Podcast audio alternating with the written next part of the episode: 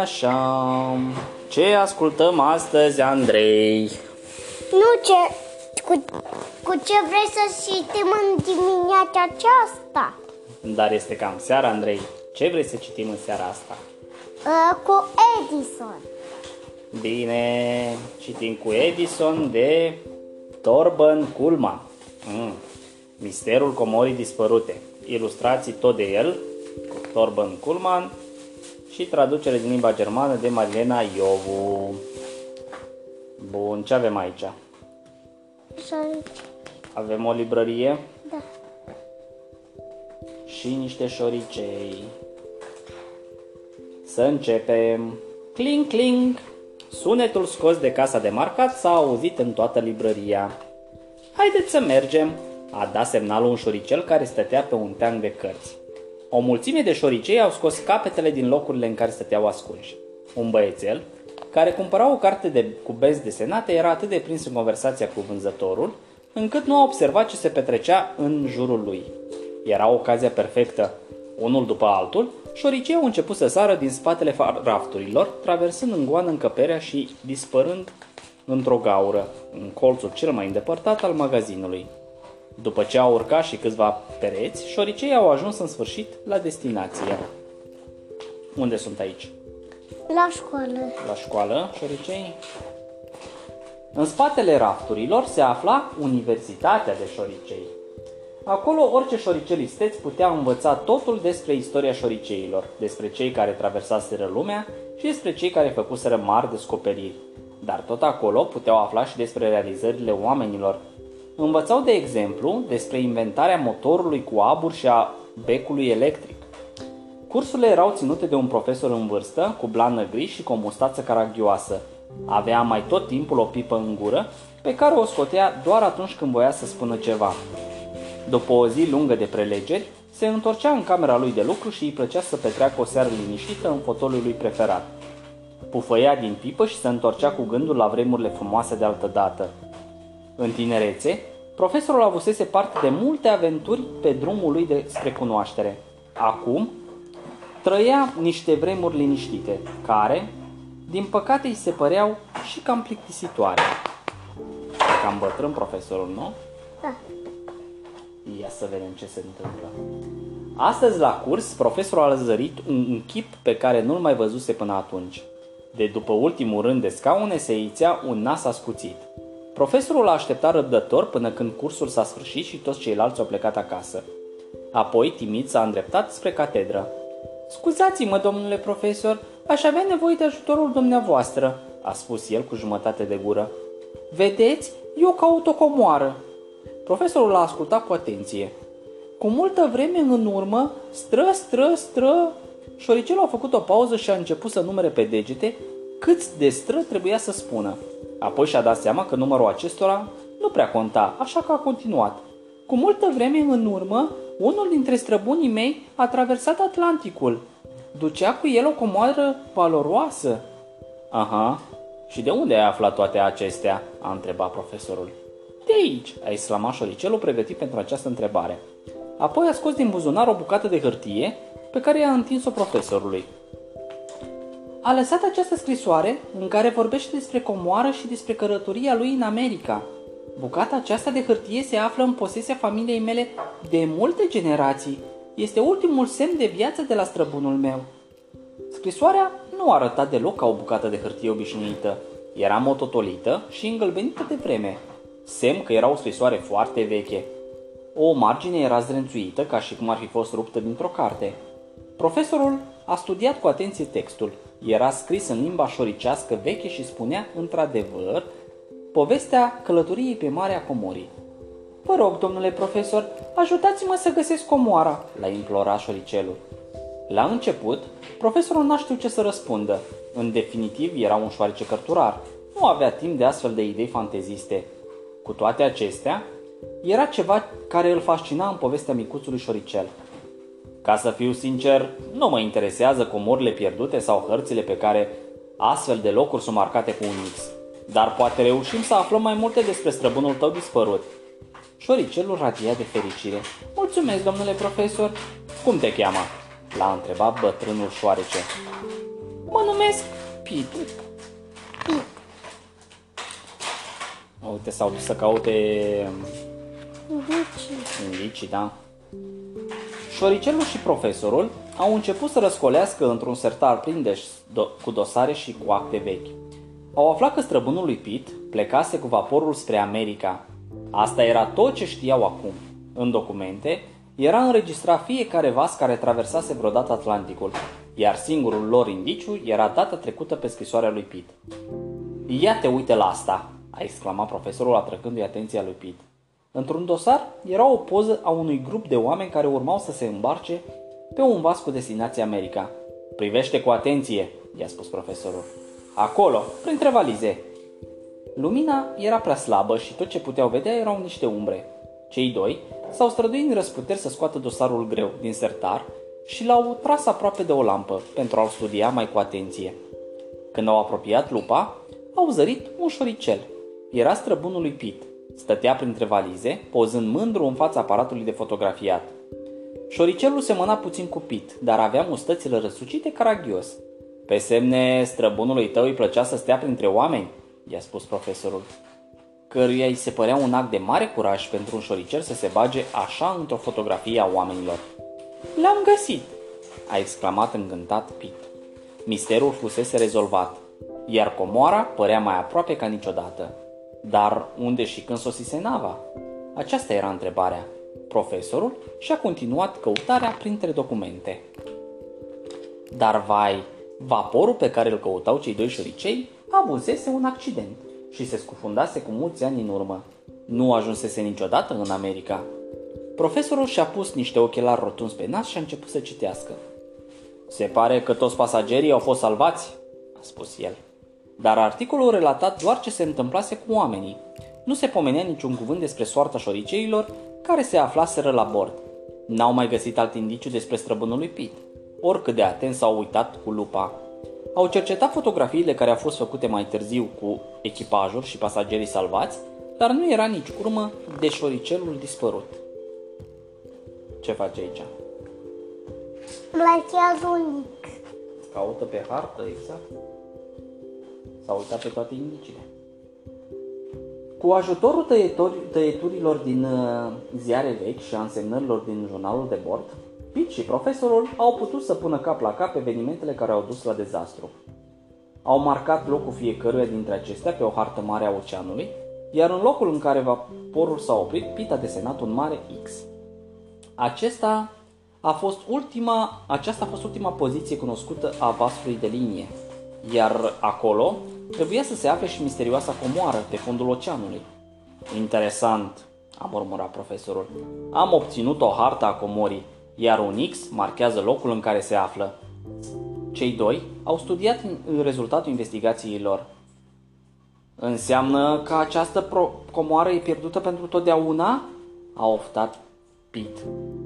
Orice a avut străbunul meu cu el va rămâne pe fundul oceanului pentru totdeauna. Niciun șoricel nu va putea ajunge la comoară, niciodată. Trist, a lăsat capul în jos.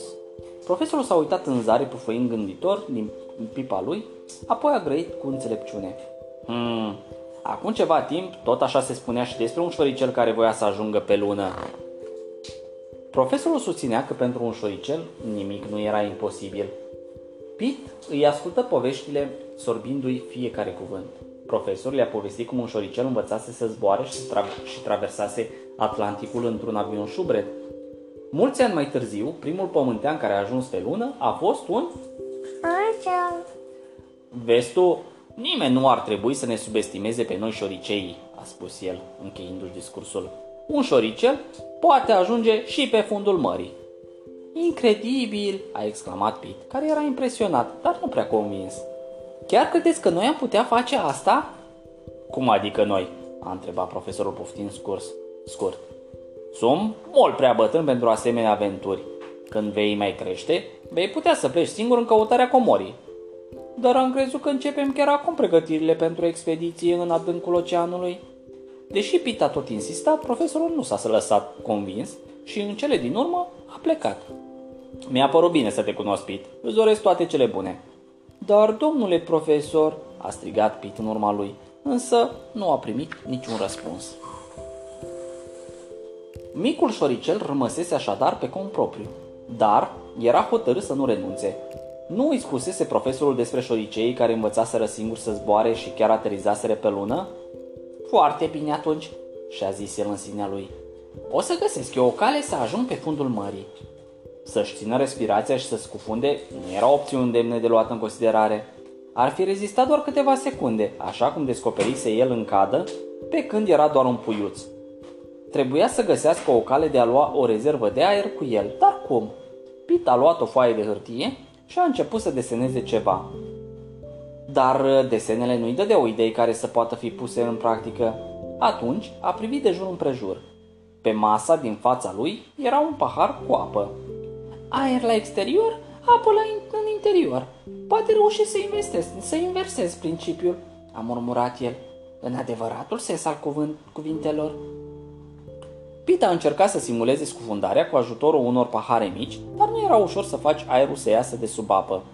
Chiar și cele mai mici clopote de scufundare se ridicau la suprafață. Trebuia să le împingă iarăși în jos sau să le atașeze o greutate. Ah, poate acesta era răspunsul. Va lega o greutate de pahar și se va scufunda odată cu ea.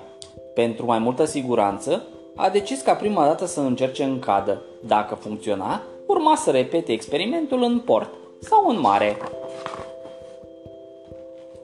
Uite ce a făcut aici.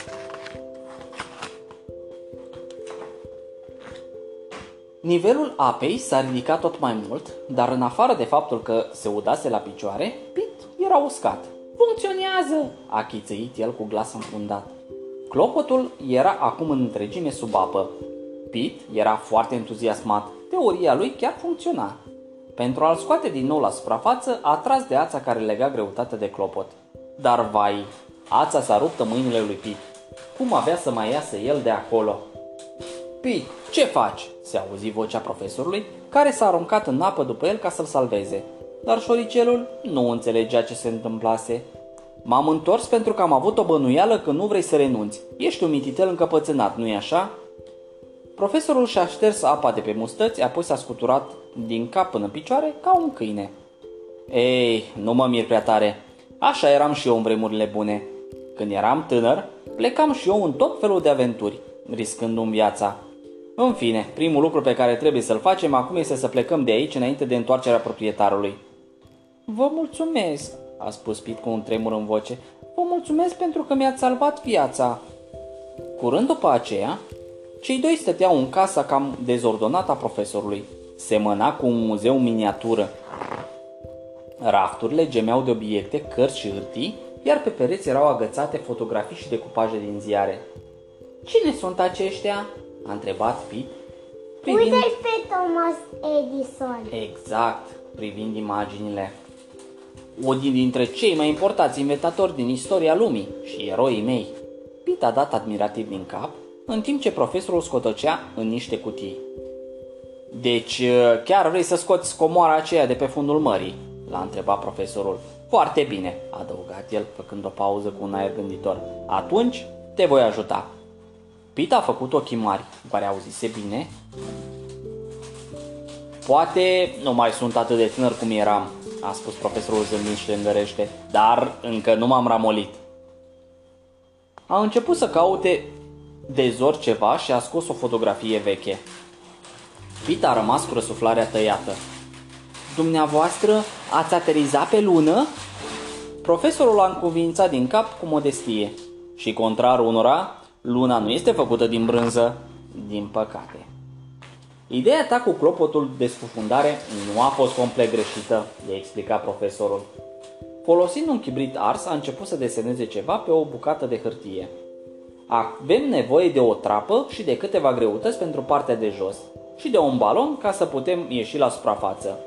Și vom lua cu noi și niște aer comprimat, așa cum găsești în brichete sau în tuburile de spray, a mormăit el ca pentru sine. Când a terminat de desenat, cei doi șoricei și-au petrecut următoarele câteva zile căutând componentele potrivite. În loc de o cupolă de sticlă, Profesorul a sugerat să folosească un recipient din lemn pentru condimente, pentru ca lemnul, pentru că lemnul era mai ușor de manevrat. Profesorul a deschis o supapă pentru a lăsa aerul să iasă din baloanele care erau atașate la exterior ca niște aripioare.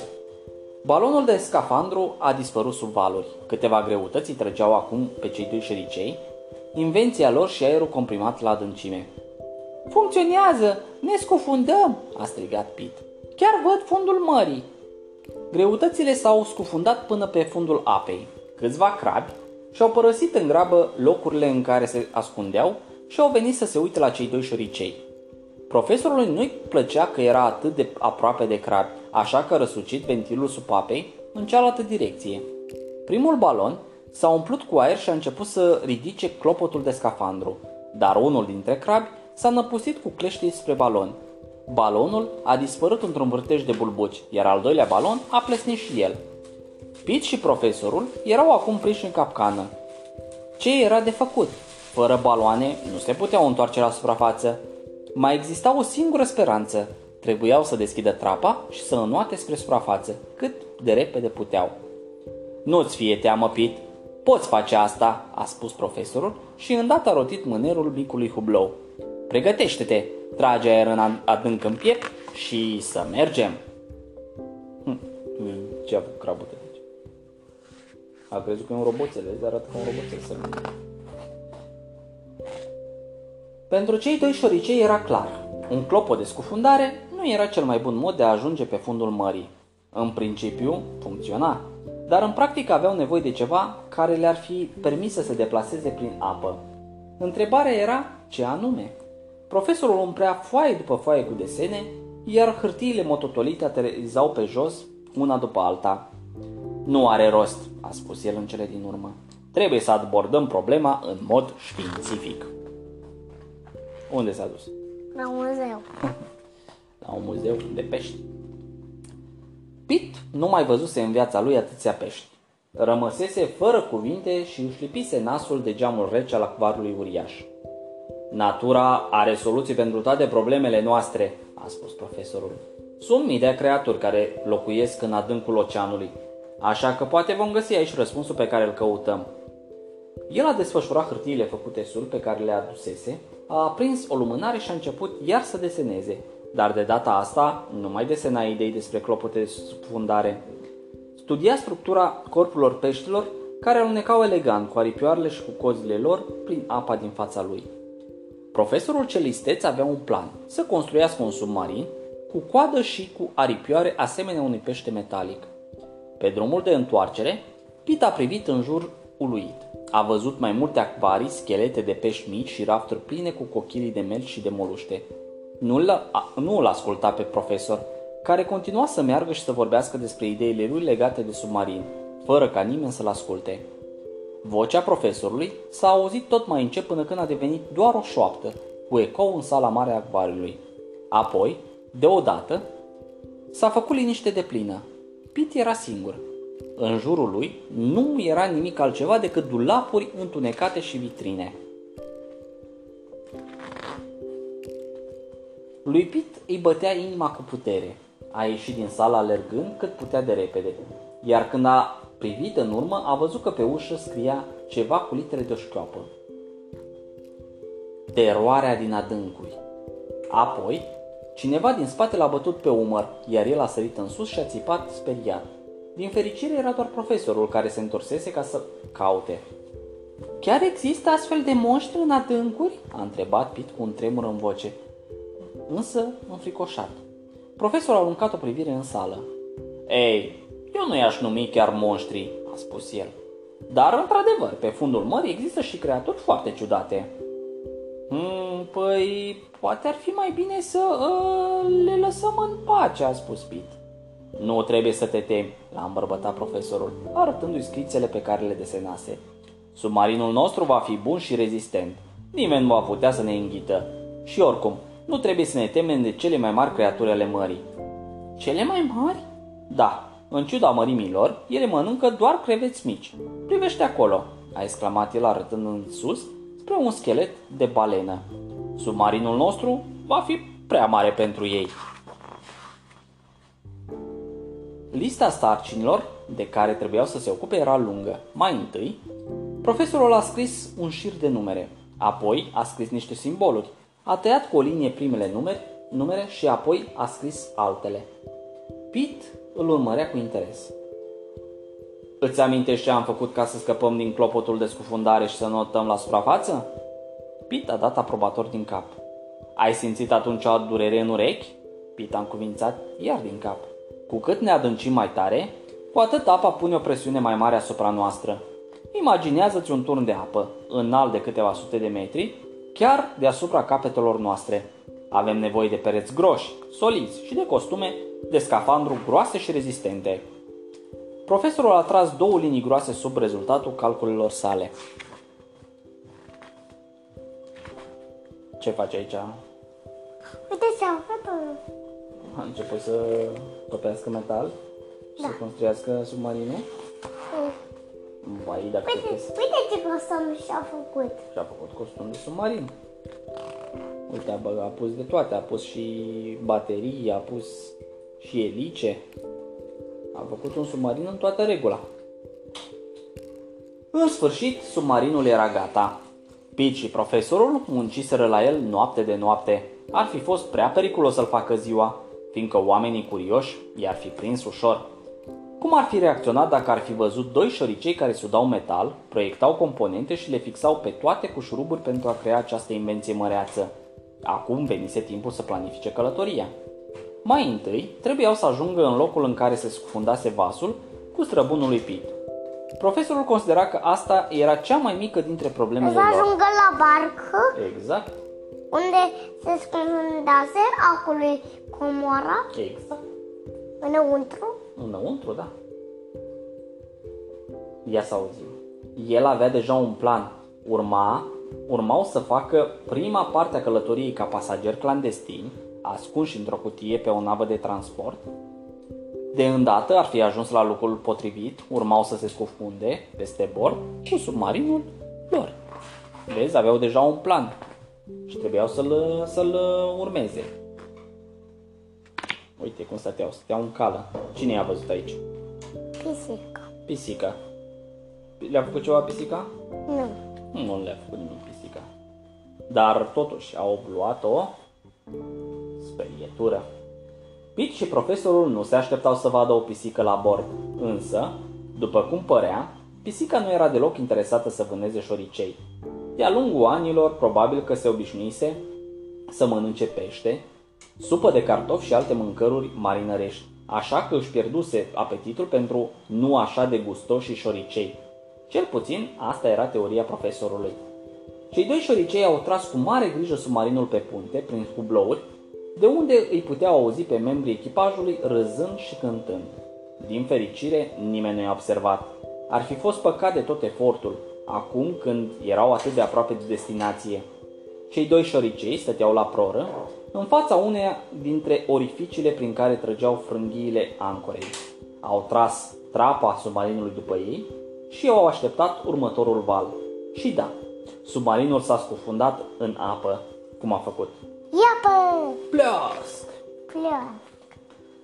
Submarinul, avându-i la bord pe cei doi aventurieri entuziasmați, a coborât până la n- în sub nivelul apei.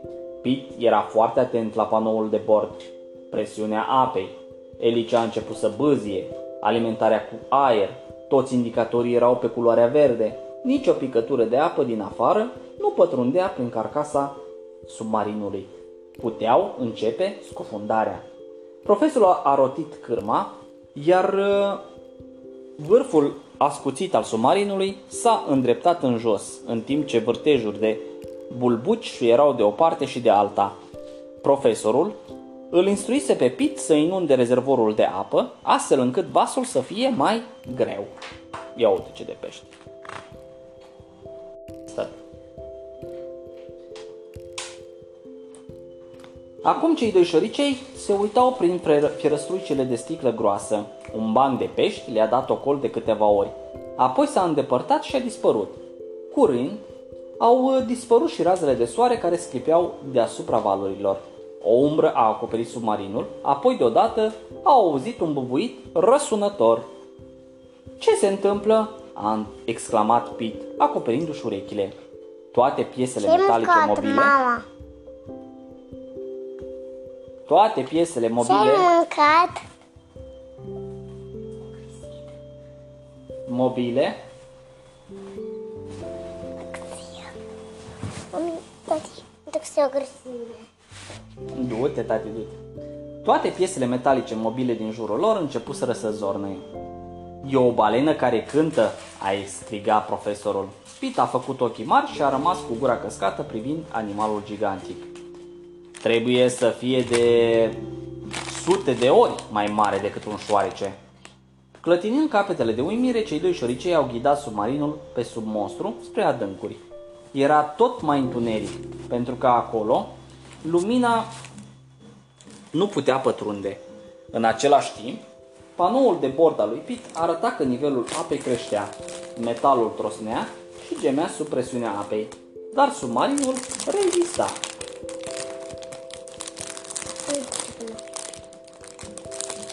Încetul cu încetul, în întunericul apei, a apărut prora unei nave uriașe. Metalul era contorsionat și mâncat de rugină.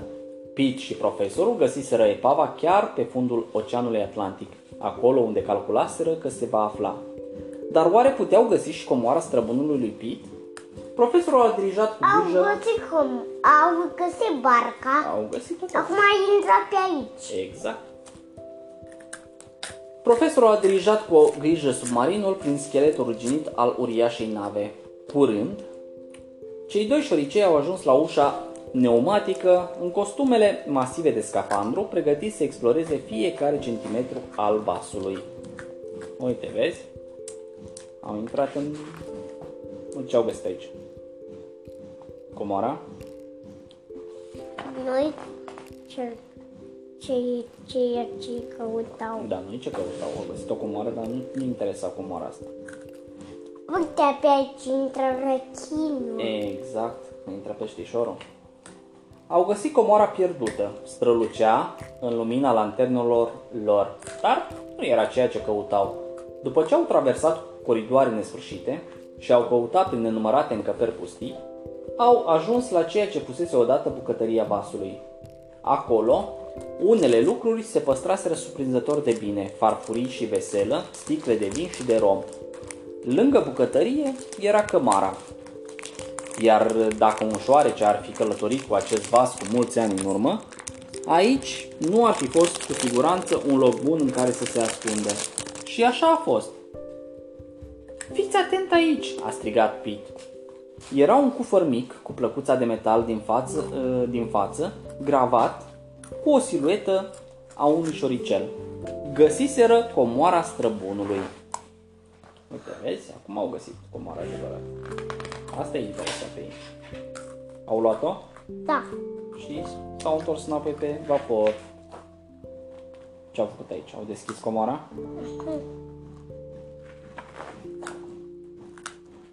Comoara pe care străbunul dispărut al lui Pete o luase cu el pentru a traversa Oceanul Atlantic nu consta în monede de aur, perle și bijuterii, așa cum unii s-ar fi așteptat. Ceea ce stătuse ascuns ani buni pe fundul mării nu era altceva decât o carte. Jurnalul unui inventator. Uimiți peste măsură, Pete și profesorul au cercetat paginile îngălbenite. Însemnările scrise de mână descriau vremurile grele din uh, lumea șoriceilor, cu gre- grote cufundate în întuneric și prădători care stăteau la pândă. Dar au găsit schițe și desene menite să facă viața unui șoricel mai simplă și mai sigură. Una dintre aceste invenții i-a fascinat pe Pete și pe profesor. Chiar la sfârșitul acestui jurnal erau idei despre confecționarea unui aparat special, un obiect de sticlă sub formă de pară, care avea în interior niște fire. Dar acolo unde ar fi trebuit să se afle desenul final, nu mai era nimic. Ultimele două pagini lipseau. Cineva le rupsese. Pete, arată-mi din nou scrisoarea sărbunului tău, a zis profesorul. Pete a căutat în geanta lui, a scos bucata de hârtie de la care începuse întreaga aventură. Iată, a exclamat el, înmânându-i profesorului hârtia. La ce vă gândiți? Mi-a venit o idee. Pagina se potrivea.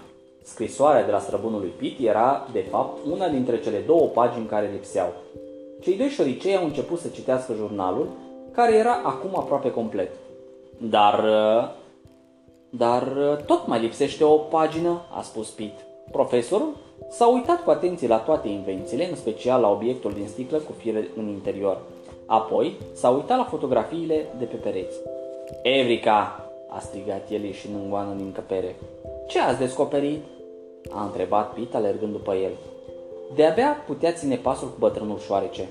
Profesorul s-a urcat până pe raftul de sus al bibliotecii, a dat deoparte niște cărți legate în pânză și a deschis o enciclopedie groasă. A, B, C, D, E, bombănea el, ca pentru sine. Ce se întâmplă? A întrebat Pit, care acum stătea pe raftul de cărți și nu înțelegea de ce profesorul era atât de entuziasmat. Acum știu ce s-a întâmplat cu străbunul tău și cu invenția lui. Ia să vedem ce s-a întâmplat. Mai e puțin. El era același șoricel cu mustața răsucită exagerat, străbunul lipit dispărut de multă vreme. Și în această fotografie stătea mândru la aparatul de fotografiat, dar aveai nevoie de o lupă ca să-l poți vedea, deci supraviețuise. Nu se scufundase odată cu vasul și comoara lui. Dovadă stătea data scrisă pe fotografie, care fusese făcută mult mai târziu. Șoricelul inventator ținea cu mândrie o bucată de hârtie care avea o margine zdrențuită. Aceea trebuia să fie pagina care lipsea din jurnal. Când a scăpat din vasul care se scufunda, n-a putut lua cu el toată comoara jurnalului, așa că a rupt tot ceea cea mai, cea mai importantă pagină. Iar când Pete și profesorul s-au uitat mai de aproape, cu mare atenție, au văzut ce era în realitate pe acea pagină. Un bec. De fapt nu un bec, era chiar primul bec din istorie. Cine este bărbatul din fotografie? a întrebat Pete. A fost un mare inventator din lumea oamenilor, a spus profesorul. Se pare că cea mai mare invenție a lui a fost făcută cu ajutorul unui anumit șoricel. Pete a citit cu pe litere numele de sub fotografie. Thomas A. Edison. Ți-a plăcut? Da. De ia să mai căutăm dacă mai este o pagină. Nu mai este nicio pagină, s-a cam terminat cărticica. Uite pe Thomas. Acesta este Thomas. Uite, aici mai este scris. Nu mai. Uite, mai este scris aici.